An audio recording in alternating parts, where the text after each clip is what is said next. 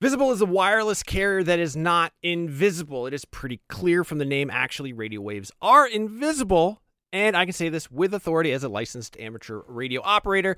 That being said, Visible won't be giving you the power to see light outside the visible spectrum. It's actually way better because having that ability would make getting around very difficult and distracting. What you do get with Visible is unlimited 5G data powered by Verizon. You get one line of wireless, just $25 a month, which is great in these times of economic uncertainty. That is one line for $25, taxes and fees included. So, whatever you're doing at this moment, please stop.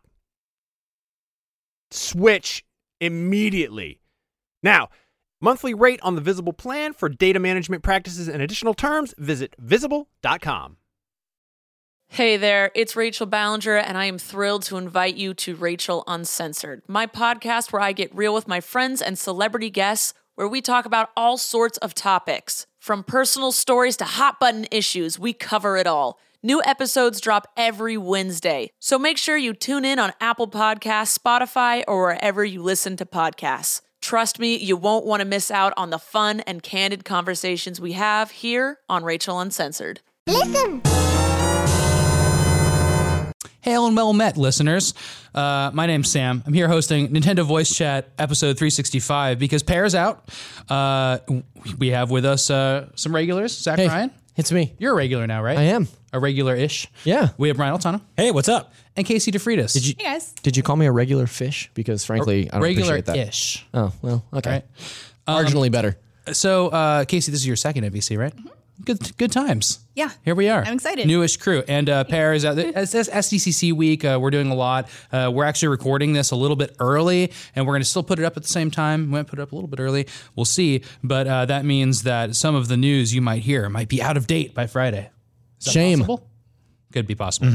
All right. So this week we're going to talk about a couple things. If that's the case, uh, if you're angry about the lack of new news, make sure you tweet at Sam Claiborne. That's Yeah. uh, at Samuel dash IGN I underscore think it's IGN. underscore IG. yeah, and let him know. that Only it's mean his fault stuff. that the Don't news send is me like, yeah. nice stuff and congratulatory things. Just I don't really wanna get see in there and that. grind those gears. Yeah. Yeah. All right. So uh, we have um, a couple of cool topics today. We're going to talk about the new games we've been playing because basically we have a console launch coming up. Uh, by the time you hear this with the uh, 2DS XL, we have a couple games launching with that. It is kind of a console launch because there's Metopia and Hey Pikmin. Uh, we've been playing those games. Uh, we also have a uh, review of the 2DS XL that's up now. Uh, Casey did that review, so we'll dig into that a little bit. And then we're going to talk about the history of Nintendo in the arcade, uh, something that's near and dear to myself. And Brian might be a little bit new to Casey. I don't know what your experience is. We'll find out. I'm going to show you some cool arcade flyers. If you watch this on YouTube, we have some special treats for you this very episode. But first, let's talk about some news that happened this week. It was kind Yeah. of a slow news week. Yeah. Mm-hmm. But there are newses. yeah. Let's do them. Several Funny news. and newses. Yeah, first of all, uh, Kingdom Hearts is uh, not being considered for Switch at this time, is one way to say it. Or you can say it's being considered for Switch eventually. I Yeah. don't think that that's true. The latter, anyway. Uh, I, They they just said it's definitely going to come out for the Xbox One and the PS4. Before it Yeah, I comes think to I the have a Switch, quote If Yeah. that is ever going to happen. For now, we want to focus on the pl- on what platforms we've already announced. Uh, it's not a, it's not a hard no, right? And then uh, we don't know what the power of this game is going to require, but they did show some Toy Story uh, stuff this week that looked a lot like the movie Toy Story. It looks stunning. Yeah. which is It looked pretty. really good. It takes a lot of power to do. Yeah, it does look amazing. I mean, uh, I man, I believe Kingdom Hearts three is running on the Unreal Engine. Uh, I can't, I can't remember if that's true, and people are going to come after me in the comments if that's not true. Um, but I know I, I'm pretty sure it's not Square's proprietary engine. Um, and that means that it will probably be really hard to port to the Switch. Yeah, Um, Mm-hmm. we've seen Unreal Engine four stuff on Switch. Um, It's what Snake Pass is running on. A couple games are running on it. But, Yeah. uh, I think that that it, a, a game of this scope Right. getting just mentioned now as a possibility means I don't see it happening for a while. That being said, if we get closer to the pipeline of this actual release date and Square goes, "Hey, yeah, we're going to do it for Switch," I think there will be a sizable audience that holds out. There's already games like there's smaller games, indie games. I mean, at that point, you've been waiting what 25 years for this game, so maybe no wait kidding. another year. Uh, th- but there are smaller indie games that I've been waiting for to play on Switch, even when I have other opportunities to play them on other consoles. So Yeah, I think we talked about uh, ukulele being one of those holdouts. yeah, totally. Yeah, I, and I don't really know that Kingdom Hearts is a holdout game for the Switch because uh, intrinsically the Nintendo fan base, like if you're only a Nintendo person, you maybe haven't played a console version of Kingdom Hearts game, like a mainline Kingdom Hearts. You know, we've gotten uh, Dream Drop Distance and whatever that weird fraction game Good was. DS support. Yeah, serious DS support, but um, I, I, I don't know. Like the console sw- uh, Kingdom Hearts games to me are sort of synonymous with Sony. So I mean, it's kind of surprising to me that that. that Xbox is getting Kingdom Hearts as well. I guess Xbox has gotten the last couple of Final Fantasy games too. Sure. But um, it just doesn't seem like a Switch game to me as much as it pains me to say that. No, no, I feel you. There, are, there are games that just feel like, even if they're third party, they feel like they belong on certain consoles, right? Mm-hmm. Like when people saw Crash Bandicoot possibly going to Xbox, they're like, hey, don't put that weird wolf and jorts. You on guys that are kind of console." talking about the great Final Fantasy flip, though. Yeah. Because Yeah. Final Fantasy was once synonymous with Nintendo. That's Sure. right. And the characters in this, you played Kingdom Hearts, right? Somebody might need to correct me on this. But I think the characters are from Final Fantasy VII in it. They're from Yeah. all Final Fantasy. Yeah, they're- games. They, They are. are from okay. all the Okay. Final Sorry. Fantasy. But it started out with seven, like there- those ones. Like there's not, well, my point, ultimate point is are there characters from like four and, you know, six in it? What? Um, I think they're it's all from the 3D ones. PlayStation. They're Yeah. all from the Yeah, PlayStation they're and all Final from the Fantasy PlayStation. games. Yeah. Yeah. So that was like a double, like, you know, like whammy when um, Final Fantasy switched to PlayStation. It was always on PlayStation. Right. And then Kingdom Hearts used those characters and stayed on PlayStation. Like, that was always so, so, uh, so hard on early Nintendo RPG fans. PlayStation is what Yourself. took Final Fantasy from being this sort of niche game. Like I- obviously s- six or, or three was a big hit critically, um, but it wasn't until seven that like Final Fantasy really got put on the map to a huge Western Mm-hmm. audience. So it kind of makes sense that Kingdom Hearts would only have those characters. And so yeah, I mean, if you're skipping all those ones that Nintendo everyone characters knows. too, Right. Yeah, And I'm a lot of uh, series. I guess maybe not a ton, but I mean, Monster Hunter went from PlayStation over to strictly Nintendo. True. And now it's Mm-hmm. So it going. was uh, PSP to it was DS. the PS2. PS2. PSP. Okay. Gotcha. And I actually got a PS3 anticipating the next big Monster Hunter to be on it, Mm. and uh, that didn't happen. No, no, yeah, I remember that. That was Wii that, U. that was a huge deal. So that's the cool thing is, like, I mean, with a lot of Square Enix stuff specifically, um, there has been strong support for Nintendo platforms over the last, you know, what si- probably it post, let's say post Super Nintendo. Obviously, not the N64; they didn't go near it. But there was a few weird things on the GameCube, like They Crystal came back Chronicles on and- GameCube with Crystal yeah, and we saw some stuff on Wii, not so much Wii U, but uh, and then of course a lot of the stuff on their handhelds, which they've been just quietly porting stuff along. And then we, we did get that Secret of Mana collection in Japan. It's not coming to America, but I think Square Enix support is uh, yeah, totally sucks. Like, like, people were asking me about that, and they're like, should I imp- should I get that? Because it's really easy to download games from the Japanese store, Yeah. but not if you can't read Japanese. So uh, that's a tough one. They didn't they didn't translate a bunch of the games in there. Um, so I do think that Square Enix support is coming for the Nintendo Switch. Well, it's, I mean, you've already Um, matter of seen it time. with stuff like Setsuna. Yeah. Uh, Tokyo RPG Factory is bringing out a bunch of stuff for Switch. So yeah, Yeah, the sequel to Setsuna, right, or whatever Oh, The- whatever. yeah, the, the next their game next from game. there. Yeah, from that company. Yeah. All right. Moving on, uh, Pokemon Company challenged a Minecraft mod this week. The only reason I bring that up is that uh, we every time we post something about like a cool fan made thing, like there's a chance that Nintendo comes down on that thing, and it happens from time to time. And uh, it happened with this. It's kind of sad, uh, but this was like kind of an egregious, uh, you know, infringement of property rights. I mean, it was basically an open world. 3D Pokemon game, Right. And of course, people flipped for that because that's the thing we all want. Yeah. Maybe we're getting that on Switch. looks right? super really cool. cool. Yeah, it looks super cool. Yep. But it was shut down, and uh, that is that. I don't know if anybody here got a chance to play that. I, I never uh, I test didn't out get. new I Minecraft mods. didn't play it. I've watched like a ton of videos of it, and it's, like the Pokemon actually looked really good. Yeah. like they were not Minecraft graphics; they were straight 3D. Good It looking looked Pokemon. It, it looked to me like um uh what was that that PSP game that was published by From uh 3D dot Game, Heroes. Right. Yeah. Well, Oh, that's cool. That's an awesome art style. Um, I, I hope this is sort of like the um, Metroid 2 remake where they shut it down so they could be like, we're making our own. Yeah. I mean, well, I mean, Exactly what happened. I mean, they are did making their announce own. the Switch- yeah. Yeah. The Switch for the Switch full Switch blown Min- Pokemon or RPG. Pokemon but Minecraft though. Like they did a Yeah. Nintendo Minecraft pack. Could there be a Pokemon Minecraft pack? Mm-hmm. That could be This cool. would be competing with. I think that would do huge. yeah. Yeah. That makes perfect sense. and it'd be it'd be a great holdover while people wait for the console RPG. Yeah. Yeah. Yeah. Good point. Mm-hmm. I would. I would get Minecraft for the Switch if they released a Pokemon. Like, Really? Patch- yeah. Yeah, no, I think it's um it's it's really cool the way it works too cuz you can uh you can download all the texture packs on the on on the Minecraft Switch version. And you can do this in all the versions. But the Nintendo one specifically is really awesome. I've been messing with it. I I just one day like built an entire like city and then flipped over to the Nintendo mod and went back in and I'm like, "Oh, my house is like much happier now." Yeah. like everything Sure. um, so you can go and test out different skin packs, and then it doesn't let you save until you decide to buy it, and they're like a couple bucks each. So I think that'd be huge. Um, I'd I'd see them doing a lot of numbers on that if they just gave that game another nudge with a Pokemon skin pack. True story. I've never played Minecraft. Not one. Ever? Really? Not not at all. Never Oh, played. man. it. Me neither. We should get into it. I feel like I missed the boat at this point. No, I mean, the you- boats I are mean, worth you- it. Nintendo Hey. Pack. Nintendo Pack looks cool. Ironically, boats are like really hard to control in that game. Oh, they are. I mean, you can get it on your phone and then just like connect with anyone who also Yep. has it. And you can just jump into the world and just Okay. do it all right there. I actually really love it That's, on like, really Switch. cool. I don't need you guys to Yeah. sell me on Minecraft. all right? I'm sure it's great. It's Lots a of hit people game, play and it. kids everywhere enjoy it.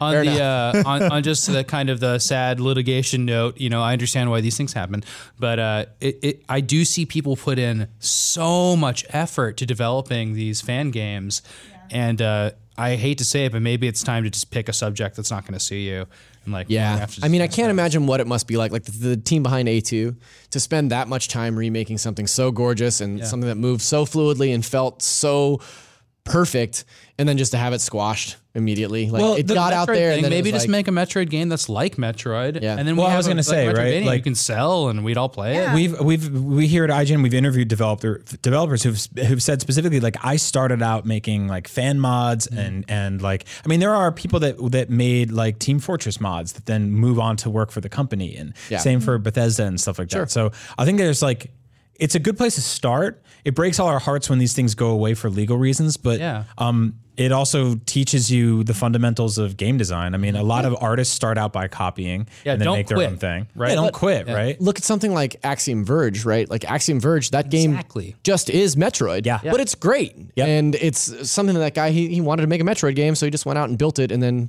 palette swapped it. basically. Yeah, You know, no, this- And that's totally. not to take away from it. There are it does do different stuff, Of course, But, but if he everybody had- that played that game was like, "It's great. It feels like an eight-bit Metroid game." And if he had called it like you know Super Metroid remake or something, Yeah. it would got it would have gotten shot down. It's A really generic title, Brian. I'm it's a really bad title.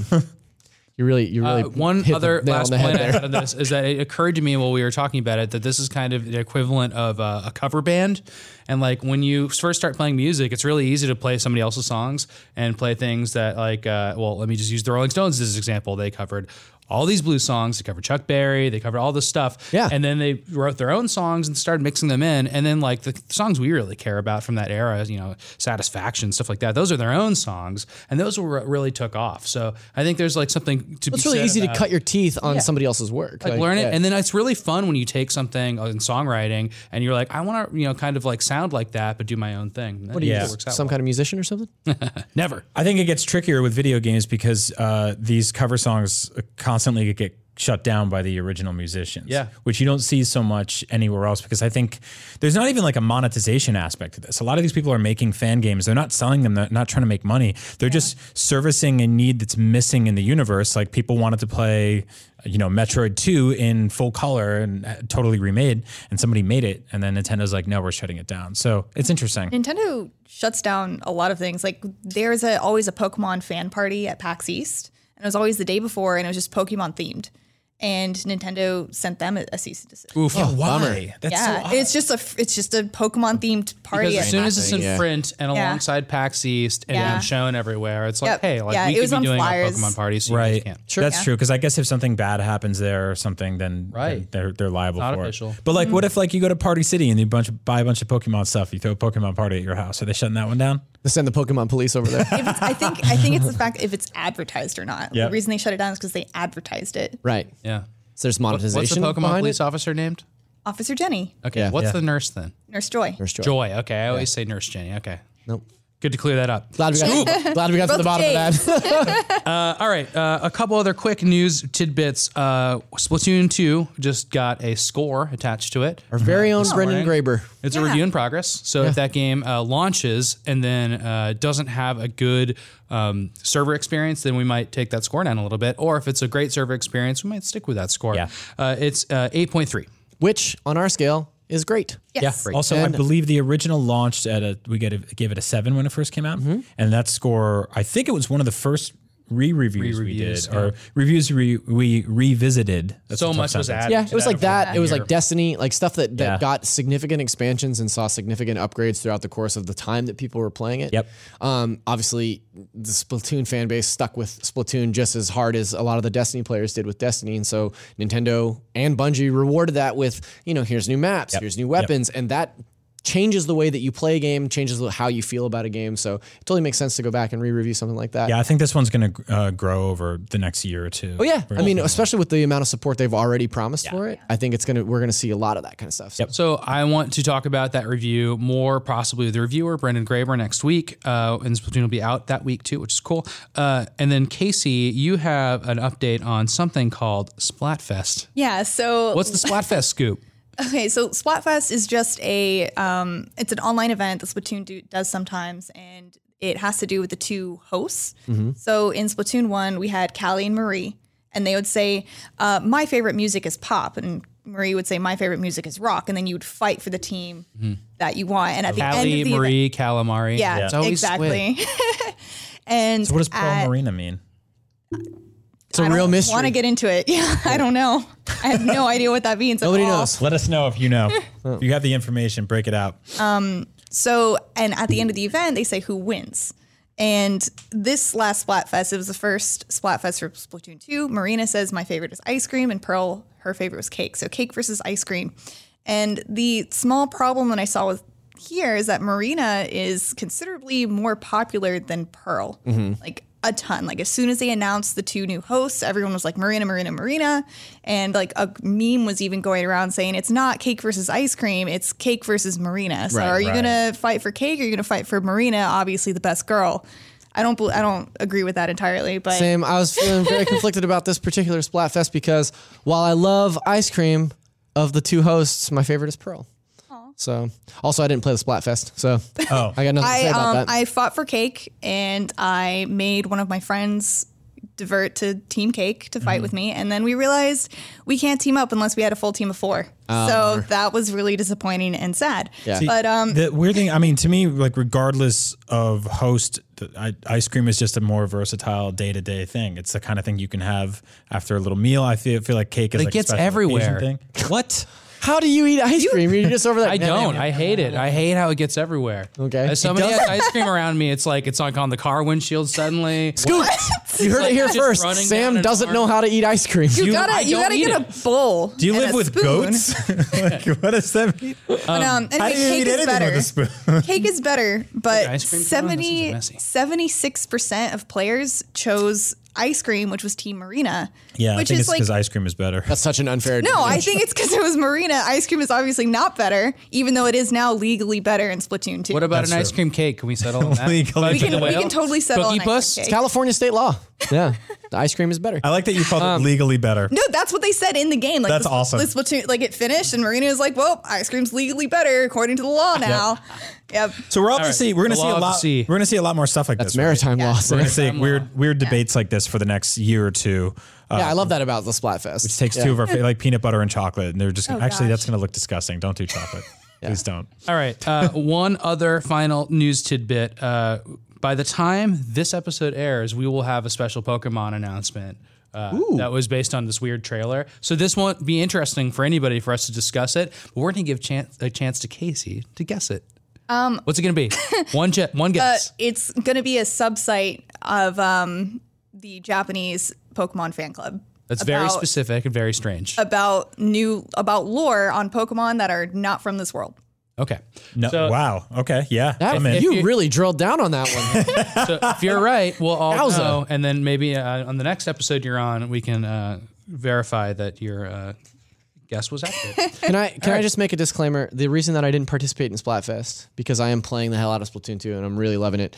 Um, we have the retail copies and Splatfest was a separate demo. So by the time Splatfest launched, my character was already at like level 6 or something and I just didn't see outside of participating in the battle for ice cream supremacy, um, I just didn't see the point in I playing a understand. You character didn't- that's you not didn't- um, mine. you want to, didn't want to mingle with the common folk from your ivory. tower. Okay. The- so the Splatoon That's not what I 2 meant. Well, the Splatfest, none of that is going to transfer over to the full game anyway. Right. It's Yeah. completely separate. I need to get to ranked battle. And to do that, you got to get to level 10. And so I can't just spend my time just playing all nimbly bimbly on Turf Wars when I could be building up experience points and getting to level 10. Right now I'm at seven. I'm getting very close. Do you think they're going to take that away from you when the game launches? I hope not. I really hope not to. That's what turned me off of the first game. I, played a bunch of Splatoon in, I guess, beta, and then my file got nuked. Um, so I hope that that's not the case this time. Yeah. All right, enough Splatoon talk. No, never. Just enough. No, it was just enough. You guys did a good job. Sam told me today before we got in here that we weren't going to talk about Splatoon at all. We did because two heavy Splatoon episodes, He's so rude. and now we're gonna do a heavy Metopia. That's episode. Sam Samuel underscore IGN. Sorry. I really like Splatoon, you guys. Slide that in there. That's good. Uh, I don't like cake or ice cream, so Yeah, because you don't understand spoons or forks. I apparently. understand the concept of them. I just think they're He's more of a savory dude. more civilized yeah, age. like pizza. Got it. uh, all right, what I love pizza. Yeah.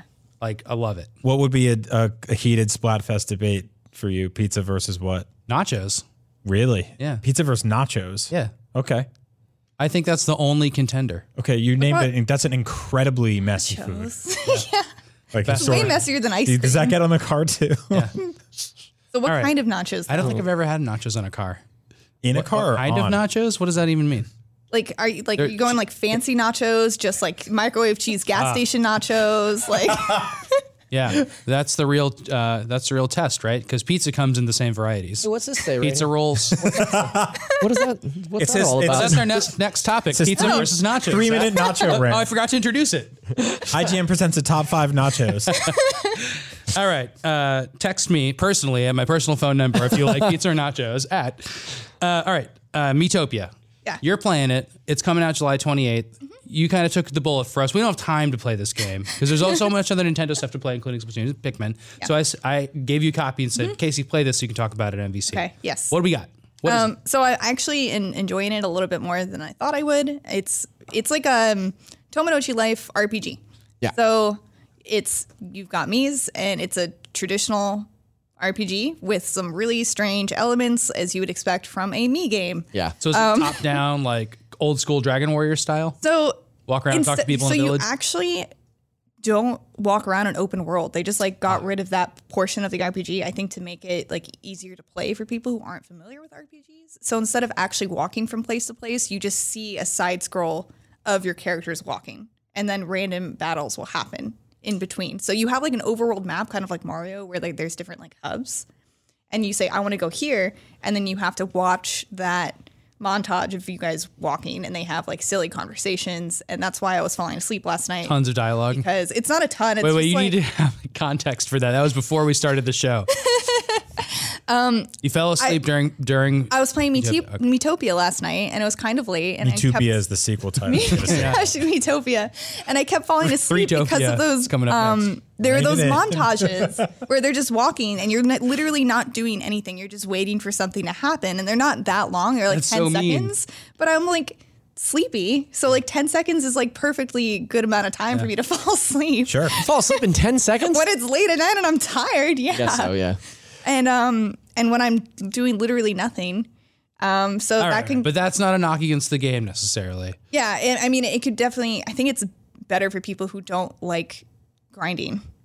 Interesting, because I'm Yeah. I'm always looking for like I love RPGs in theory, but Mm-hmm. I don't like the idea that it's like an 80 hour time sink. Yeah. So this is appealing to me. I actually liked a lot of the sort of more RPG style mini games on your 3DS. Like, find me. Yeah, fi- like stuff like that is really cool because there's like there's you know the core ideas of what it's like to play an RPG, um, but then none of the bloat. I would Mm-hmm. Yeah. say the bloat that people So like. is there street pass in this?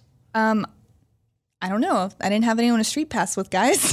oh, that's the, We got- yeah. We all put our 3DSs away. They're all out this week though. Yeah. but um, you can connect to a bunch of different uh, servers, not servers, but you can use your own Mii's. You can make your own Mii's. You can pick from a list of like most popular Mii's to basically populate your world with, which can have really scary and very strange results. I don't know if you guys like want to look at this, but for example, like there's a character called a Great Sage, and I made my Great Sage Magikarp because I thought it'd be hilarious. Oh, he looks like Admiral meme. Akbar. And- but I can with a- vouch for this. It looks like Magikarp. it's yeah. You it's can hold it up Magikarp. to the camera. oh yeah. What Yeah, Probably Camera not. Close up. wise, It, I yeah, can't see Yeah, that's not over gonna work. over there. No, Good. Uh, no one yeah, can see that's this. close enough. But You um, nailed it. I had no idea what kind of characterization this character was going to have until after I assigned the me to it. Hmm. right. And my me's are like, Sage Magikarp is so dreamy. Did you see what he did last night? It was Hmm. amazing. And Very it's like, oh common. man, like I had no idea he was going to be like The love the interest. yeah the hot love interest that's mysterious and strong. I thought he was just Everybody gonna wanted be to some do sex on dude. that fish from uh, Breath of the Wild. So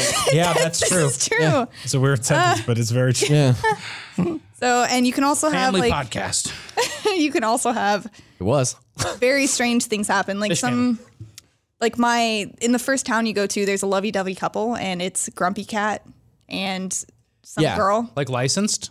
No, like someone made Somebody a Grumpy created Cat them. me, Oh, and yeah. now Right. Uh, it's in my town. Ah, okay. So so is it- you is- are being served Wi-Fi based. That's Yeah. what you were saying. Yeah, so it's Yeah, so you- populated you by want the to be Mii's, able- yeah. but you have in your system and stuff like that. Yeah. Okay, that's cool. yeah, oh, or or Wi-Fi, or like um, Meverse, Yeah. or like you can just connect to Wi-Fi and just like Does it, select it. does it feel odd to be playing a game centered around Mii's in 2017? That's like a full boxed retail game. Yes, it kind of does. I wish they had come out with this like a really long time ago. Yeah. Same way about Like- Pikmin. Uh, hey, Pikmin. Like Mm-hmm. I, I feel like this game should have come out with like when the 3DS first, First came launched. out. Yeah. Like maybe like a year within it's like, oh, do you like Find Me? Get this like really awesome expanded version Mm-hmm. and you can have a full party of four and they have really interesting classes and you can get the basic ones like mage warrior cleric and thief but then you also have like pop star chef and cat That's awesome. So it's like a Mhm. So- full blown RPG, Yeah, whereas it's a full-blown Tamagotchi Life was RPG. closer to like a an action RPG. Yeah. and I I love Tamagotchi Life. so the idea that this is like more so of an of a traditional RPG. Mm-hmm. I'm really into that idea. Yeah. I think that's really funny. And I, I love the kind of absurdist humor that comes along with It's this really silly. Mm-hmm. random pull of characters into your game. Like when I when I taught the first I heard about this game, uh, our dear friend Jose Otero had seen it at a preview event some months ago, and he was talking about how in their pool because it was limited to the preview event Mm-hmm. itself, one of his party members was Reggie. And so Reggie was like a quest giver in, in his game, just like totally randomly. And it was super funny the way that they had dialogue written for a character that just was Reggie. Yeah. And like, I love that idea that you can just randomly pull in whoever, whatever, anybody has the imagination to create. And now that character is just in your party or is just a towns member that you'll bump into. I think that's really you, funny. You can shoot. So the main bad guy is the Dark Lord, Right. And his whole thing is that he steals everyone's faces, and it's actually really terrifying if you think about it. He comes by and steals faces, and then puts them on monsters. Uh-huh. And you can choose which me is the Dark Lord, so that could get kind of fun. Like you can have your supreme villain be whoever you want. Yeah. So, do you recommend this game as for 3DS owners? For I mean, is this like enough to keep you from your Switch? Like, we're seeing some very interesting swan songs as, as this system sort of rounds out. Um, I actually was talking to Lily earlier, and she asked me, "Is like, oh, is this available on Switch? Because I play it on Switch, but I- it's not. It's just a 3DS game, Right. But um, I I feel like I haven't played enough to know if I'm gonna get bored or not. Yeah. Like I'm definitely having fun with it within the first like five hours, and I'm liking it, and it's a lot more interesting than I thought it was, and there are a lot of like fun randomizing things that keep it interesting. Like you can't just go to a shop and buy things that you think are better, you look at your me in the inn and there's like a little bubble above their head and they're like, "Oh, I really want to buy a new sword." And then you give them money and sometimes they don't they might not come back with that sword. They might What? see something else that catches their eye Oh, and like cool. buy bananas or something That's instead. really funny. Yeah. Like you. Nintendo. yeah, Because I like swords. Yeah. Because you, yeah. Well, also, you have like a million bananas at your desk every day. that's the thing, right? Like, this is a full boxed retail game, Mm-hmm. full retail price. I mean, is this going to sort of like scratch that itch over just playing Find Me and the rest? Because I Yes. have all of those mini mini games on my it's 3DS. definitely it's definitely way better than any of those and i think more is a full game experience it is a full rpg it's r- really funny and i'm like especially enjoying it because i made all of my me party members um, friends from back home Yeah. Mm-hmm. so i get to like and you can assign them personalities that affects how they battle Oh, you, went- you So- went to high school with Magikarp too? i did he was wonderful no he failed like really bad yeah, it's not. Well, it's not never- a Uh, place to he be. never- our, uh, evolved. our our war correspondent in the land of Metopia. I appreciate that's a- you taking that assignment. I also think that's like a really funny catch up call when you call your friends from back home when you're like, oh, you the Dark Lord, and you're stealing all those faces. I don't know what that's about. All right, uh, let's check in with the Pikmin. Hey, Pikmin. Well, done. That Uh, was good. Zach. That was real good. Yeah. All right. Uh, so, hey, Pikmin, i- you guys, did three of us play it or did you play it too? I played the demo, but not the full game. Cool. Great. Uh, We can talk about it. Uh, Zach, you have a strong opinion on this game. What's going on with Hey Pikmin? Oh man. We can only talk Um, about the first five oh, worlds. I don't think anybody got past Speaking of those. demos, to backtrack, you can actually get the demo for Metopia now. It's called Casting Call. Good catch. That's right. Yeah, there's Yeah. Metopia and Fin and Hey Pikmin And Hey that was Pikmin Mm-hmm. Um, on uh, now. 3DS right now, which is really cool. Yeah. So uh, last week we were talking about Pikmin because we kind of teased that we'd be talking about Hey Pikmin on this episode, and I made the mistake of saying that I've never played Pikmin three, which upset a lot of people. I'm sorry. I'll play it. Um, It's more Pikmin. yeah, it's good. Uh, but I love Pikmin one and two, the original Pikmin and the sequel. Um, this to me does not feel like a Pikmin game. Uh, to me, it's like Diet Pikmin, Pikmin Light, if you will. Um, in the way that your objectives are sort of similar, but it strips out a lot of like the real time strategy stuff. Entirely. There's no real time strategy. Yeah, there is no like you're mostly just carting around one Pikmin group. and yes, yeah, you have one group.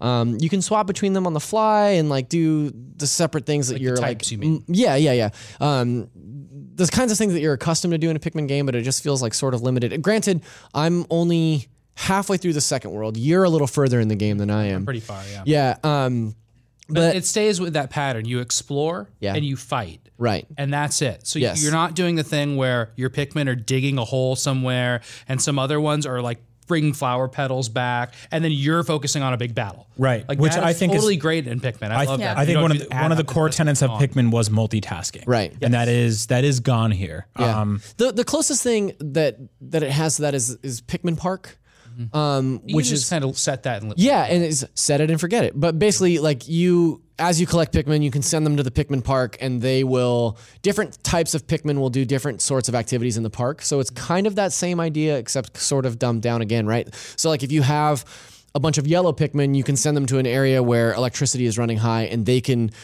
Deplete that electricity They or basically farm. mine it. Yeah, they they mine in that area, whereas red Pikmin can do this other is not real time. activities. This is- no, that's just you happening set in the them there, background. and then you just go play levels. And Yeah, and then- they, yeah. Um, they give you like thirty gold at some point, basically. I, I there's things about it that I enjoy. Like I think that that the multiple routes through the levels are really clever. Like it definitely inspires you to go back and play through levels again to find some of the. There's three hidden treasures in each level, um, and Mm-hmm. And a little bit later on, you start losing Pikmin more. Okay. and you're like, oh, I want to play this level without losing any Pikmin. So Yeah. that's another added challenge. So I, I think that the the actual maps themselves of each level are, are pretty interesting and really well thought out. Um, I I think the music is really good. I really like the so music. that's what a I was lot. gonna say. I Yeah. think my pros list is limited to the things I like about Pikmin, which is it's charming. yeah. Mm-hmm. and the Pikmin are adorable and really funny. And they, there's little cutscenes like Donkey Kong style like cutscenes. Yeah. every once in a while, or kind of like Utopia, where you just watch for five or six seconds of these, you know, Pikmin tumbling over each other, or getting crushed, or whatever.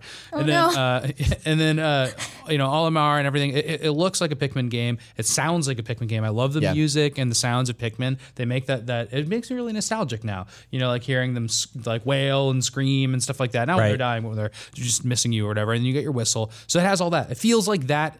That, that shell of a Pikmin game is there, but yeah, it has all these like kind of gameplay elements that are missing a bit, and then also I think it's a little bit um, Pikmin has been photo real for each system it's Yes. been on. Yeah. this is missing that. If you, yeah, we- we were it's talking especially about it's that. especially a bummer. Like this game you're saying is coming out so late in the 3DS life cycle, and you look at a game like Ever Oasis, which is gorgeous Mm-hmm. for the 3DS. I mean, not to knock the 3DS, like it that is an amazing looking game on the 3DS. Yeah. and Pikmin just doesn't look very good. No, like it's it not- it's- completely lacks textures. It's, I think that's what it is. It's um. For, first of all, it's entirely 2D, which I think the 3D would have helped a little bit here. Just Yeah, to pop it I out a agree. little more. Yeah. Um. like to to clarify y- on the new 2ds XL. You, it doesn't matter that it's missing 3D because Yeah. you can't even turn on 3D. Yeah, And like that's, I have thought that, was exact really weird 3DS. I immediately tried to do Yeah. Mm-hmm. that right. with with Pikmin on the, in the demo and it didn't work. It does work for Metopia. Metopia. Okay. you just can't get the name of that game right. That's all right. Who, Um, whoever says Metopia in their daily life, like Sam says it all the time. I signed it to you. So um, I'll, I guess I'll just real quick. I I really like. Uh, I feel like the controls are pretty precise. Um, yeah, that's true. I like. I, I think. It, I like you guys said. The music is very charming. The characterization's great. Like they're Pikmin and they're on a handheld, and there's something cool about that. But it is missing that photorealism. It is missing multitasking. It is missing that day-night cycle thing that I love about Pikmin games. It sort of Oh, yeah, adds a- day-night. I forgot about that. Adds a weird level of stress to it, and the art is just. It just feels very sort of like flat and sort of like muddled. Like the background elements are not very good looking. The level design is like it's interesting, but it's not pretty to look at. Like I, I, I look at even even something like the new Super Mario Brothers games are, you know, they're they're they're not you know revolutionizing graphics on a handheld or anything like that, but there's something consistently clean and poppy and fun about them. And here, the graphics just sort of get muddled a little bit. Mm-hmm. It's just a kind of grungy looking textures. Um, and I think that it's not the most ideal way to play a game like this is to hold it up with one So hand. like Kid Icarus, Yeah. you have to hold one hand on one side, Thumbstick that. and- there has yeah. to be the style. Luckily, there's no, there's not so much like trigger stuff in this. Yeah. but Oh. yeah, barely any. But you can also you can also control left and right with um, Y and A. Uh, I you think could- that's more so if you're uh, left-handed. yeah, totally. Um, so it gives you some options. Like it's, Yeah. it doesn't force you to But play. definitely one got way, heavy for me. I have the. I think this is the lightest uh, 3ds out, 2ds XL now, and uh, it just it, yeah, it got burdensome for Yeah. sure. I did, like I set it on my cat to play Mm-hmm. a little bit. Um, that said, there's some cool stuff. Like I think that um, like going through the levels and finding uh, like weird trinkets and seeing their bizarre space names because these people don't know I how to love name. that. That's my favorite. Yeah, that's my part. favorite like, part of it. Like yeah. they, they'll call, they'll just call things the complete wrong thing, which I think is adorable. There's And a you're just Mario like- Kart in it, and it's called like uh, endless suffering or something. like Yeah. that. there's a chess like a piece that's joke about called dying all the time. obtuse statue. Yeah. So I, I I I really like that. Um, again, it's a weird decision to see this so late in the 3DS's life cycle. I think that I, I hate to like port beg here, but I think that something like this would have been much prettier on the Switch. Um, I don't know if you would have been able to do touch controls or anything like that, but we have wanted a three. We've wanted a touchscreen Pikmin game since the moment we played the first Pikmin. I know I Absolutely, have. yeah. And I think when we Isn't pictured Pikmin that, three a touchscreen Pikmin game? well, yeah, yeah, but I mean like in, in handheld form. Oh, I see what so you're I, I, th- I think like what I always envisioned for that was sort of a top-down three-fourth strategy style game where you could flick the Pikmin all over the place, and this instead you have this sort of um, meticulously slow. Not really platforming, like sort of platforming strategy game where you're flinging Pikmin in different directions, kind of hoping for the best sometimes, Mm-hmm. and doing minor puzzle solving. Um, if the game gets a lot crazier t- towards the halfway mark, I haven't found that yet. I know that like It doesn't. Yeah, does it get harder? Oh, Because interesting. the demo No, no, was I'm deep. really easy. Yeah, it's crazy easy. Yeah. Yeah, first it- it- boss- as the I first said, boss like, you is, start like, losing crazy easy. Pikmin. Like you can get cr- your Pikmin crushed by an enemy or something, but it's only in that slow, methodical, like exploring of a level. So it's never like hectic. There are boss fights, but they really have tells that are easy. Yeah, it's. It, I, I wouldn't say even adding a challenge would make the game better. So that's not. I wouldn't criticize it for being easy in the sense. I think like the game is like has a little bit of a flaw in that it's like hard to ramp it up the, in the way they made it made this game. Right. You have to like, and uh, like, this could have come out in DS. Like that's my whole thing with it. Like, Does Yeah, your this would have gotten it Pikmin, back when you wanted it. do your Pikmin roll over? Like when you finish the level, do you keep your Pikmin? no, They no. only go into your park, I go to your park. and then Okay. if you have amiibo, you can scan the amiibo in during a level and add Pikmin. That's the only way to add Pikmin in a level besides finding them. Mm-hmm. So by the end of the level, you're gonna have twenty. I think is the max that I've seen. Yeah, And then there's a couple having- cool little mechanics too. Like you know, there's a little the new Pikmin. there's a little whistle Amiibo right button, They're really obviously, um, which calls them over, and there's also like a little jetpack button, which lets, lets you fly into certain caves, which the Pikmin don't join you in. They become like a little more puzzly. So it's not jump based platforming. It's Yeah. like slow, you know, like you can get to this area uh, hovering platform. Yeah, the entire game just feels sort of floaty, fluttery, and very kind of slow. Um, I was really hoping you'd come up with a third F there, but I, I can't say it on this show. yeah, um, buttery. No. Uh, so I think that uh, like I like I like the idea of this game. I don't know if this is something that like I'll see through to the end. See, that was my next question. Is like I, I'm Sam asked that I play it to talk about it on NVC today, and uh, I, I mean I would have played it anyway, but um, I, I don't think I'm gonna stick with it. Like now that I'm I'm two and a half worlds in, and I kind of got a feel for it. Um, I don't really know. Like Yeah. I, I don't know that I'll see it through to the end, which is. Out, out, barring Pikmin three, which I just didn't play at all. Like I played the hell out of the other two. Like, So I'm not sure for me personally if that's more of a I've got bigger things to play on Switch Hmm. or if I'm over it already because I feel like there's still more to find and more to see. Yeah, check it like I out. do like collecting stuff in those games, but um, yeah, I I just I feel like it's the kind of game that if you're diehard Pikmin fan, you're going to be let down a little bit, but you might still find some stuff you like. If you're sort of just a casual Nintendo fan looking for another 3DS game, this is going to be like a pretty solid one, but it doesn't really scratch that Pikmin itch the way I want it to. Um, I would say wait for a price drop, grab it, Yeah. grab it in yeah, a deal and then somewhere. check out our full review too. Again, this will probably be up by the time you guys uh, hear this episode, but it's out July 28th with uh, 2DS XL, so you'll even be playing this by then. Uh, really quick before we get to our big uh, history topic, uh, Casey, you reviewed the 2DS XL. Uh, everybody's read that review by now, I'm sure. It's a it's a solid grade, Mm-hmm. Yeah. right? Yeah. Eight point Just two, eight. eight. Okay. solid eight. Um, it definitely feels a lot lighter. It's much more comfortable to play. I basically played. I compared Monster Hunter specifically on versus the 3DS, the new 3DS XL and the new 2DS XL, uh, because it's one of those more demanding games. Right. Like you have to be really fast with your input and you're going to be holding it for a long time while you're doing this and you have to be exact with your movements or you're going to get murdered by a monster. Um, and the 2DS felt really good while playing this. Like, I don't know, like, Even you said the loading screens were contracted a little bit. There's a little bit shorter. yeah, they're a little bit shorter. And I'm not sure if the processor is on the 2DS is actually better or if it's just a newer system than the one I was playing on. But it was really fast and like like I said, faster than the 3DS, the new 3DS XL. Sure. uh, and it felt great to play on. The ZL buttons are and the ZR buttons are much more intuitive to press. Um, it's lighter. Yeah, like those guys back there. It has a cover for the game card, so you're not going to accidentally push it out if you set it down for any reason, like so you won't lose your game files. Did you The- find yourself blocking the speakers at all on the front? yeah, so that was one of the, my main issues with the 2DS XL is that the speakers are these tiny little slots on the bottom of the system, and And so you it kind of aim right into your chest while you play. yeah, it's really strange. Like it's I couldn't really get it to face me while playing, so it f- sounds kind of muddled. And if you turn the volume all the way up, it vibrates. The system vibrates. It's kind of Too much, odd. out- too much output for the speakers. Mm-hmm. Yeah, Or it's just the- because the they. I half of it, guess you think? Or they're just yeah. right by your buttons. You're used to it being on the t- upper. Yeah, and Yeah. facing you, just while don't- you're it's just a new playing. feel. Right. Yeah, and instead they're down here on the corners, like these little, little tiny little. And I think the the, Yeah. the final point, and again, we're kind of rushing through this to make sure we can get through the whole. We Talked about it last But week. um, Yeah. Uh, yeah, it felt it, it felt good to play on. Um, the other thing is that they they use the cheaper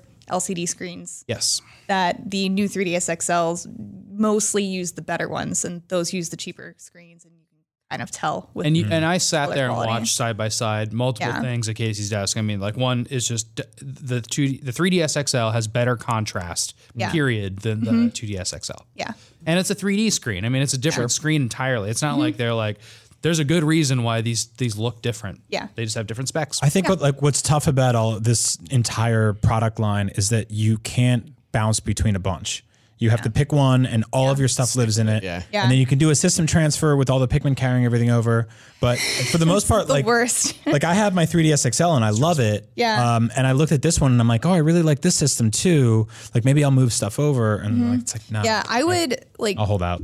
I would love to have two systems just to like. Because that one, I mean, it's it's cheaper. It's very portable. This one's special edition, and I like feel very uncomfortable taking it with me everywhere because I love it, and I'd be really sad if it got messed up. But that one, I mean, it's not special edition. It's very durable and it's cheaper, so I'd like to be able to take that with me. But I would lose the connectivity to my Nintendo ID if I do that. Sure. Oh, right. So of course. because there's you can't have it logged onto multiple systems. Yeah, you gotta have. yeah. And then if I do make a new Nintendo ID on that and then decide to transfer to that system later, I will lose that Nintendo ID Yeah. entirely and never be able to access it ever again. Yeah, that that entire web has uh, been tangled for a very long time with Nintendo. I like that they're moving in a better direction with Switch, although we still don't have cloud saves or anything like that. Um, in a in a perfect world, in the next few years, that'll all be taken care of. We've been asking for it for a long time. Fingers crossed. Yeah. Cool. All right. So, Thanks, Casey. Uh, yeah, thanks so much. Uh, earlier this week, we got a cool email from a local arcade that made an, a custom Zelda arcade cabinet. And please check this out. It's super cool. Uh, it's like, you know, they made two of them. It has a gold sparkle case, um, custom art that looks like 80s Zelda art all over it. And then it plays The Legend of Zelda inside, which is, of course, a little bit absurd, right? But um, what's cool about it is that it's the same design that Nintendo used for all of their arcade cabinets until the 90s basically and you can see uh, one on this box here and we're going to have some images coming up shortly but uh, when, when we get to that era but uh, there's this is kind of look of nintendo's cabinets we have one in the office donkey kong jr um, and i wanted to talk about uh, that that just kind of uh, got me excited about first of all i love in the summer there's all these arcade conventions we go to one called california extreme Right. which has like 10 classic uh, Nintendo games alone, and uh, to- in addition to like hundreds of classic arcade games. Try to go to these if you ever see them. If you're a Nintendo fan, like you can always see Nintendo history at an arcade convention. Yeah, and for those for those of you listening at home, the, the that classic sort of original line of Nintendo arcades, they have that weird kind of like rounded bevel Yeah. on the outside, very stark bright colors. Donkey Kong has that light blue. Donkey Kong Jr. has that orange. They're a full amusement machine. Yeah. Yeah. So we're gonna we're gonna look at some of those and talk about them. But I wanted to kind of t- wind this back and c- talk about a little bit of a history here. Uh, Nintendo, as we all know, was a Hanafuda card company for you know 100 years, and then uh, and they still are for 120 years plus. But uh, in the 1970s, they got into things beyond toys, and uh, those were uh, amusement areas and devices. And one of those first uh, forays into what we think of now as video games started in bowling alleys. Sure. Where uh, Nintendo bought bowling alleys and converted them to these light gun ranges. Have you guys ever been to like a gun range? Yeah. You just shoot stuff. So Nintendo got into that business and they made light guns. And of course, we see that later in the Zapper and all this stuff. The light guns became part of their thing. They made a little home Zapper type thing early on too. But as part of that, they made a game, and I think this is their first slide here. Uh, their first arcade machines were really these games called Wild, Gunman and uh, the other one is called uh, Shooting Trainer. So as you can see in this image, and please check this out on YouTube or on IGN.com because we have some cool images here of the original flyers.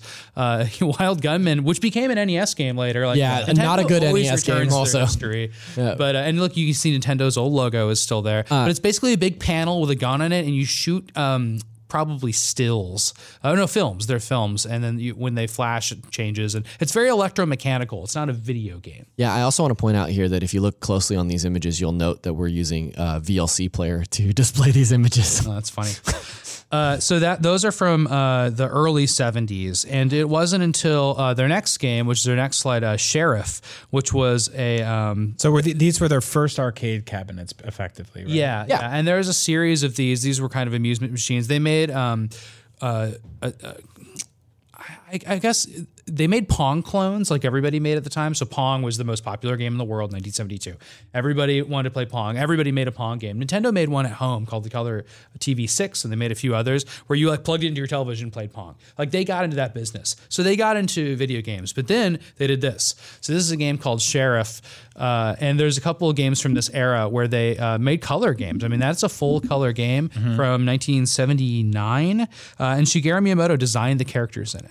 Oh, interesting. So this really is- cool. I think I played this one a couple years ago at California Extreme. Yeah. The, then there's a game called Cheyenne that's really similar in black and white. So this is kind of a, the color version of it. But that's a very early Nintendo game. That little cocktail cabinet that's like standing up that looks like a like I don't even know like a Mm-hmm. Looks like a building. gonk droid. I've never seen one of those ever. I don't know if those, those were even made. But the little cocktail machine on legs is those are around everywhere. Right. Um, so that's a really pretty game. You can see they already started making their games kind of covered in cartoon art, and you'll start seeing it- uh, that being a, a kind of a theme as we move along.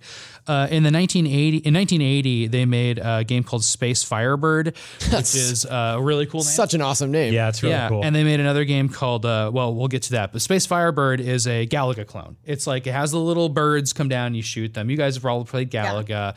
Uh, it's it's you know that classic kind of Galaga look. It's in color. It looks nice. And I like uh, that they give you the uh, the rundown of the enemy types here uh, in the ad. Well, those are like Watch out for screenshots the of good Emperor. graphics. Like those are supposed to be really impressive at the Right. time because we're moving from Space Invaders in black and white to a three color uh, game here, which is you know mind blowing. Yep.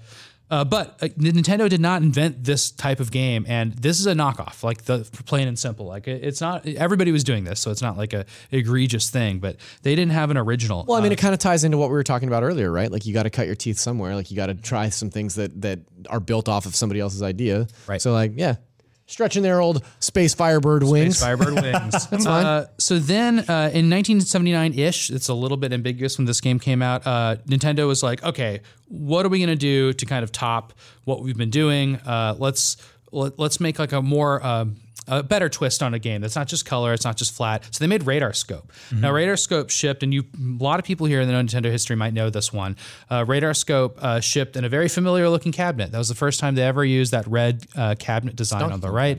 You're seeing there, it's a Donkey Kong cabinet, and in fact, they are Donkey Kong cabinets. Yeah. This game was a failure, uh, but it does have a cool perspective, and you can and you can see it in the game's logo, or if you see a YouTube video, it, it's kind of a 3D-ish isometric perspective where it like takes Space Invaders and and tilted up towards your face, and you're kind of looking at like a plane into the distance. Right. I that remember- was pretty original for them. A game called Juno First had that too. I remember reading that this game tanked so hard that one of uh, Nintendo's sort of cheap op- chief operations here in Redmond, in America, in NOA, was to strip these games out.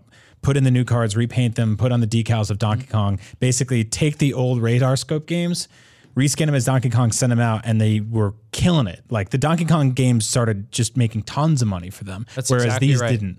They were conversions in the factory. So the space, uh, the the the radar scope did not take off. It was a little bit late for a Galaga type type game. And if you think about Donkey Kong, and by the time it came out in 1981, like that's a whole original type of game. It's a platformer. It's very different than other games. But uh, a radar scope. Um, as a red cabinet, and they made a th- about a thousand of them, and they recalled them. And then Donkey Kong, as you can see, even in this flyer, it looks the same. It's in the same contours and, and the blue cabinet there. But if you have a red Donkey Kong, almost the same exact They ad. didn't repaint the space. They didn't repaint uh, the radar scope cabinets. So if you ever see a red Donkey Kong, it means it's one of those original runs. If you open up the back, it has four game boards in it instead of two. They, they're out there, and they're really desirable for, for collectors, and they're really cool to find because you can convert them back to a radar scope, Right. which is going to be like the rarest thing ever, right? Because all of them were made into Donkey. Do you, like for for context? Do you- this is the, one of the most insane things in the history of video games. It's like saying like, "Hey, Mass Effect isn't selling. Bring all the game copies back. Paint a monkey on the box. Yeah. send it to every bar and and laundromat in the country, and cross your fingers. Yeah. and it worked. Yeah, so let's talk about Donkey Kong for just a second. I know you all know what Donkey Kong is, but it was a huge hit. We don't technically And, uh, know he, he's. I don't know if he's actually a monkey. He's legally a Yeah, Donkey it's, Kong. it's unclear, and there's a whole thing behind that name. uh, that Donkey Kong cabinet, though, top to bottom art, Yep. really cool stuff. Introduced the concept of Mario. It's very pretty. It has really cool cartoony stuff, but the cartoony stuff was also inspired uh, by Popeye. Yeah. and they wanted to make uh, they uh, Shigeru Miyamoto especially, who did the you know all the character design and stuff, wanted to make a Popeye game. They eventually did make a Popeye. And they made a Popeye. game. By- Basically, after the popularity of this, it, ma- it made it uh, possible to make Popeye. Right. And uh, that was an unintentional alliteration segment there. Uh, so Popeye came next, and here's a here's a picture of it for you guys uh, watching. But uh, Popeye, uh, again, look at that cabinet. Yeah. It's just Donkey Kong. Again. just a they Donkey Kong stuck cabinet, with it, yeah. and Donkey Kong Jr. Uh, looked the same way. When so you see- yeah, and you can see so much. Like if you ever have played this game or have seen this game in action, you can see so much of Donkey Kong's DNA in Popeye. Yeah. just climbing Right. to the top and saving a big thing. Yeah. Or a little thing in this case. Oh, 'cause Yeah. it's Hellboy. It's really weird that his catchphrase was "blow me down." yeah. Why? Now, don't can know you what era confirm Popeye that he that was a sailor man? yeah, he was. Good. Uh, I can't confirm anything about garbage cans. Uh, so uh, th- another cool thing I wanted to mention about these machines, and, uh, and Brian's probably seen this before, but they have really good builds and they look different different than other. I forgot that he lived in a garbage can. That was like a weird. Yeah, and was that like old a- nursery rhyme from the sea. Yeah, Games. that That was like a mean kids nursery rhyme about Popeye. I don't think that was. That's not official. canon. I No. don't think that's canon. Okay, it is in my head.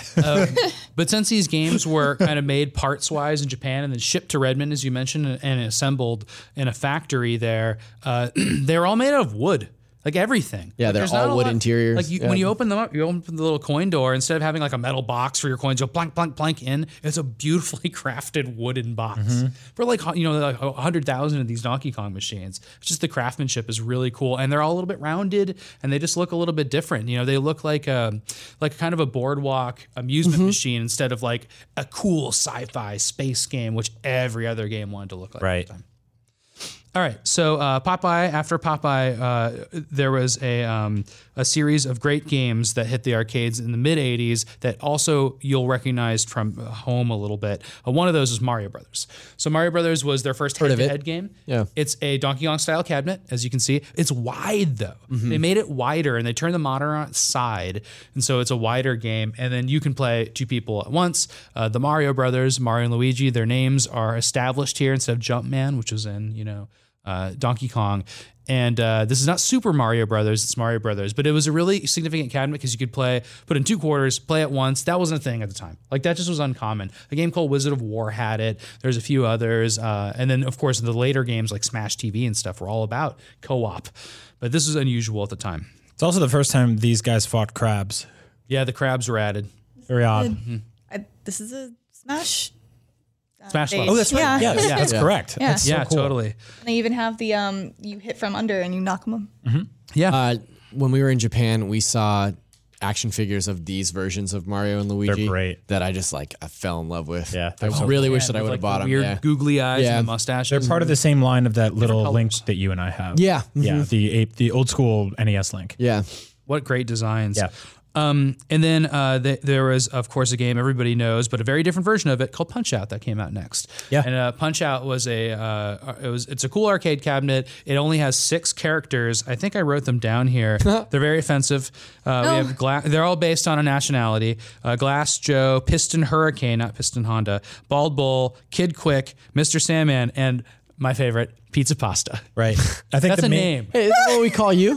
The On these parts, Italian yeah. character in the Super game racist. Uh, is named Pizza Pasta. I think the the interesting thing about this one is that it swapped out the kind of little Mac that you recognize from the game with this weird wireframe model, Yeah. little, Yeah. little Mac, so you could see, See through him. Yeah. see that big character behind. Yeah, yeah. Um, and I remember seeing this in arcades. It was one of the largest like sprites you've ever seen in an arcade cabinet. And you know how they did that? It's because all the information is on a separate monitor Uh. Yeah. above it. There's Super two cool. Mm-hmm. TVs stacked up on top of each other. Like, what a crazy concept. Like, that was pretty original at the time.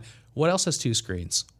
The DS, Yeah. the Yeah. Game and Watch, This- the Nintendo 3DS, was thinking about this then. Like the this Wii is- U sometimes. And yeah, the Game and Watch had the two screens also. Like these prototypes that Nintendo was working on in the arcades absolutely became an inspiration for what they did later. Yep. They always look back into their past and draw from it. Yeah, we were talking about that la- last week's episode. How they they will often have an idea in one game that doesn't make it to a final game, and they'll pocket it and bring it back several years down the line. Yeah. Uh, we also uh, have a game called Arm Wrestling, which came out after that, which is kind of like a punch out and light game. Very funny flyer for that I've one. never played this one. it's cool. It's like punch out. And then there's this whole era of play choice. So Now, is this Play Choice machine? Is that the one that I saw at your place? Yeah, I have Okay. a Play yeah. Choice machine, and then there's a Play Choice 10 also, which has two screens. But basically, figure out what touch uh, Nintendo. Right, this is 1985. Arm Wrestling Punch Out came out. And then right after that, home systems. Right. Yeah. Thought about them for 10 years. Everything in the arcades is just home system ports Mm-hmm. and versus ver- versions of them. So games you could play with two people in the arcade that was a little bit different. So uh, we have uh, Super Mario Brothers versus, Mm-hmm. and then uh, we have after that uh, uh, just a whole series of NES games and about an eight year gap between uh, Nintendo and arcades. And that's because arcades really collapsed. Home Yeah, systems took hard. off. And then what happened in the early 90s? Street Fighter 2 and Mortal Kombat. Yep. And when that happened, Nintendo was like, we can do arcade games still. We, we have that technology. And they came out with Killer Instinct. Mm-hmm. So that's a big jump we just made, right? We went from 80s games to 90s 3D 64 bit games. Yeah, it's really Nintendo crazy. worked with Rare, and you guys remember this though. This is a big hit. Like I don't know if like uh, you guys have memories of the arcade at the time, but Ki- Killer Instinct was a big deal when it came. Yeah, that was huge. It Mm-hmm. was huge. I mean, it was like the thing you would get. You would go to an arcade for like a birthday party, and you would play those three fighting games repeatedly. Mm-hmm. You know, I was Oh, I always a should- Street Fighter guy. I was never much of a Killer Instinct guy. Yeah, and Mortal Kombat for me. Like I love that. I, when I was going to arcades, Tekken was there. right? Right. right. That one was right after Yeah. us, and it was an even more 3D game because Yep. it wasn't just 3D models; it was 3D perspective. What's it, I I think I should mention one weird thing is Nintendo always pairs with other companies. So Rare obviously worked on this game, Mm-hmm. but Midway was an arcade manufacturer. Like they made uh, Pac-Man here, they made Tron here, they made all these original cabinets. Burger Time. They were like But, um, the arcade manufacturer. for what they're kind Williams, of- Midway, synonymous. Hmm. uh, yeah, but you, you they didn't pair with a Japanese company for this, which is really interesting. But I did I, I forgot to mention the Space Firebird really early on. Sega put that out.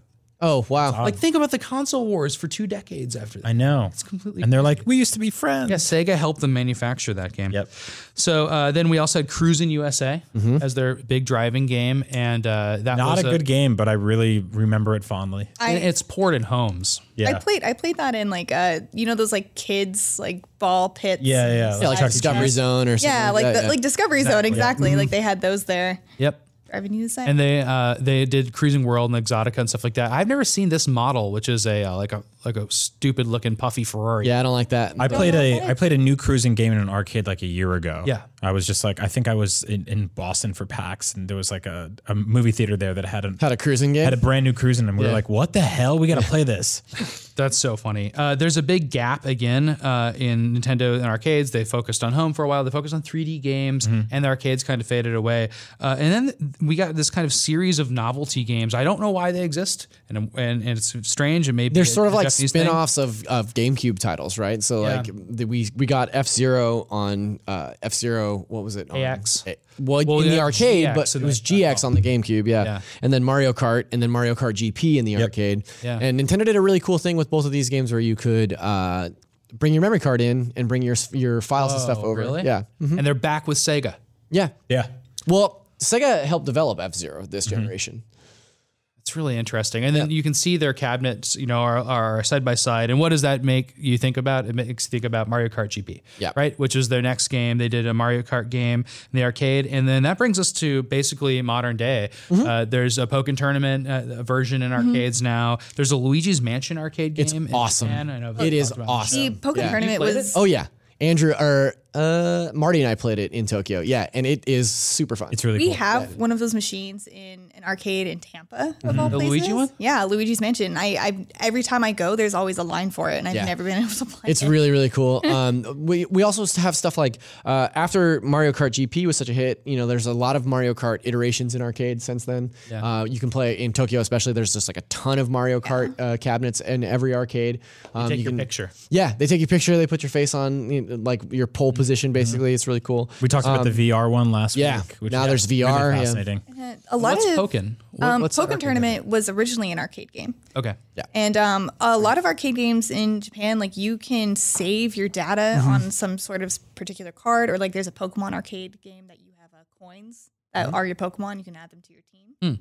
and it's like really cool and way more advanced than like any of the arcade machines I've seen here. Like saving data to like take with you Yeah. to an arcade game, like that's crazy. I think You'd never see that here. I think it's really interesting that Nintendo is sort of synonymous with uh, console gaming. You know, like they they obviously they've done home consoles forever. They've cornered the handheld market for the last twenty five plus years. But uh, I, I think a majority of Nintendo fans, or a lot of Nintendo fans anyway, like myself, often forget that they have this like rich arcade lineage and history. Yeah. So it's, it's really cool you brought on the show and talked. Yeah, about and I think the final point I wanted to make is that these games are not accessible for people to play. That's, Yeah. that's not good. So like you can't play Space Firebird, you can't play even the original Donkey Kong arcade machine on, on Nintendo's own platforms.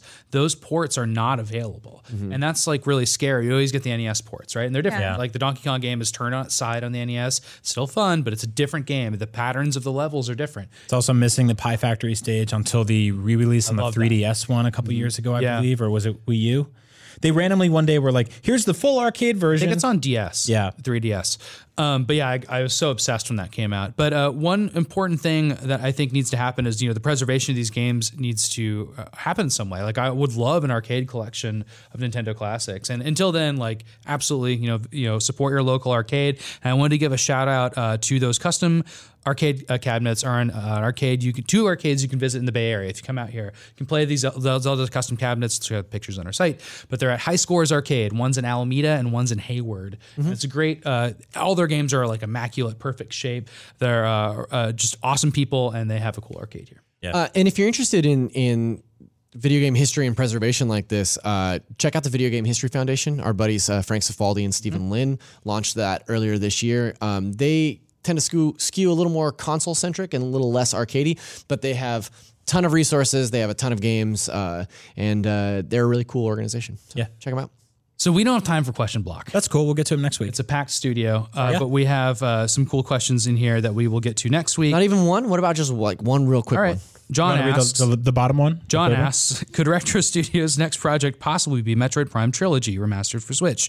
Wouldn't that be super duper cool? Best regards, John. I would lose my mind if the Metroid Prime trilogy came to Switch. Mm-hmm. like an actual I would skin go remaster. crazy. Yeah. Yeah. That'd be so cool. If I could play those games like on the bus on the way to work, I would just be in seventh heaven. That's There's a lot of scanning and collecting in them. Yeah, Yeah. and I think the cool thing about that is they work with traditional controls, although the third one would have to be retooled to work with without motion controls. You got motion controls Oh, yeah, on you're the right. Uh-huh. Joy-Con. You gonna do that on the bus? yeah, heck yeah. Just I'm like gonna this? I'm gonna design your lap. some sort of necklace situation and just hang it around the person sitting Like a across fe- from me. like a Like, yeah, fe- yeah, yeah. Just hanging around. hey, just do me a solid. and just like a hang feed it bag and- for a yeah, horse, but with a switch in it, but with a switch. and with them. Or you can most just be like, okay. hold this. And then it's fun for both of us because I get to play and they get to wear a necklace. they get a free switch when they leave. That's also true. Yeah. Yeah, Uh, those Depending games on how were- fast they are.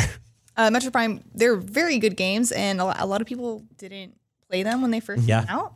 Like um, when the first Metroid Prime came out, like I I didn't play it. Like I was still pretty young, and I had, like Zelda, Pokemon, and like whatever games my friends were playing. And Did you miss so Space Firebird too? I'm totally. I have no idea what that is. Yeah. Space Firebird. I It's a played. Metroid Prime boss, probably. Nobody- I nobody played does. Bubble That's why Bobble, we did the show. but Bubble Bobble rules. Bubble Bobble is my favorite arcade game. I literally almost wore my Bubble Bobble shirt today. Uh, yeah, I think I think to your point though, you're right. There are a lot of there's a, probably an entire generation that missed out on the Metroid Prime games, and if if if what we think is true is true about where that game is at in development, we've got a long wait, and that would be awesome Yes. if they reskin those games and put them on the Switch and said like, hey, to tide you over, here's three complete games. yeah. Uh, now, those are long games too, so like go nuts. Mm-hmm. They're- Yeah. yeah. All right. So uh, please subscribe to Nintendo Voice Chat on YouTube and rate us on iTunes. It helps so much. It makes it possible for us to do the show. You don't have to send us money. You just have to do those things, and we're happy. Uh, You want to chat, send us money? You can do that too. uh, you can chat with us in the YouTube no comment. Yeah. Speaking of comments, chat with us in the YouTube comments on uh, the Facebook NVC group. We love talking to you all there, and then the IGN comments as, as well. We all dip into all of those after every episode goes up, and we go up on the weekend, so we have more time to do uh, comment stuff. We love true. interacting with you all. I think we've all been posting in that Facebook group too. It's been a lot of fun. And then uh, check out the IGN show uh, this week on Disney XD. If you have cable, you get Disney XD. Uh, the night of this episode going up, there's a new episode, and then Monday through Friday the next week there is as well, and then it goes on a little bit of a break. But this is a show each weeknight at 9:30 p.m. About check your local listings. Uh, there's a whole uh, chunk of game um, related stuff. Uh, that uh, Disney is showing uh, during these this period. It's like a couple different shows, and we're, we're one of them. Mm-hmm. And uh, we actually will be rebroadcasting all of those on TV at different times. So if you miss it and you want to record it or whatever, and also we will be rebroadcasting on YouTube and IGN. Yep. That's it. That's all the NVCs we have this week. I think that's what they say at the end of this. right? Yeah, that's right. That's how they close it out. Yeah. Cool. Well, thanks so much, Zach, Brian, and Casey. I'm Sam. Thanks for joining us. See you next time. Bye.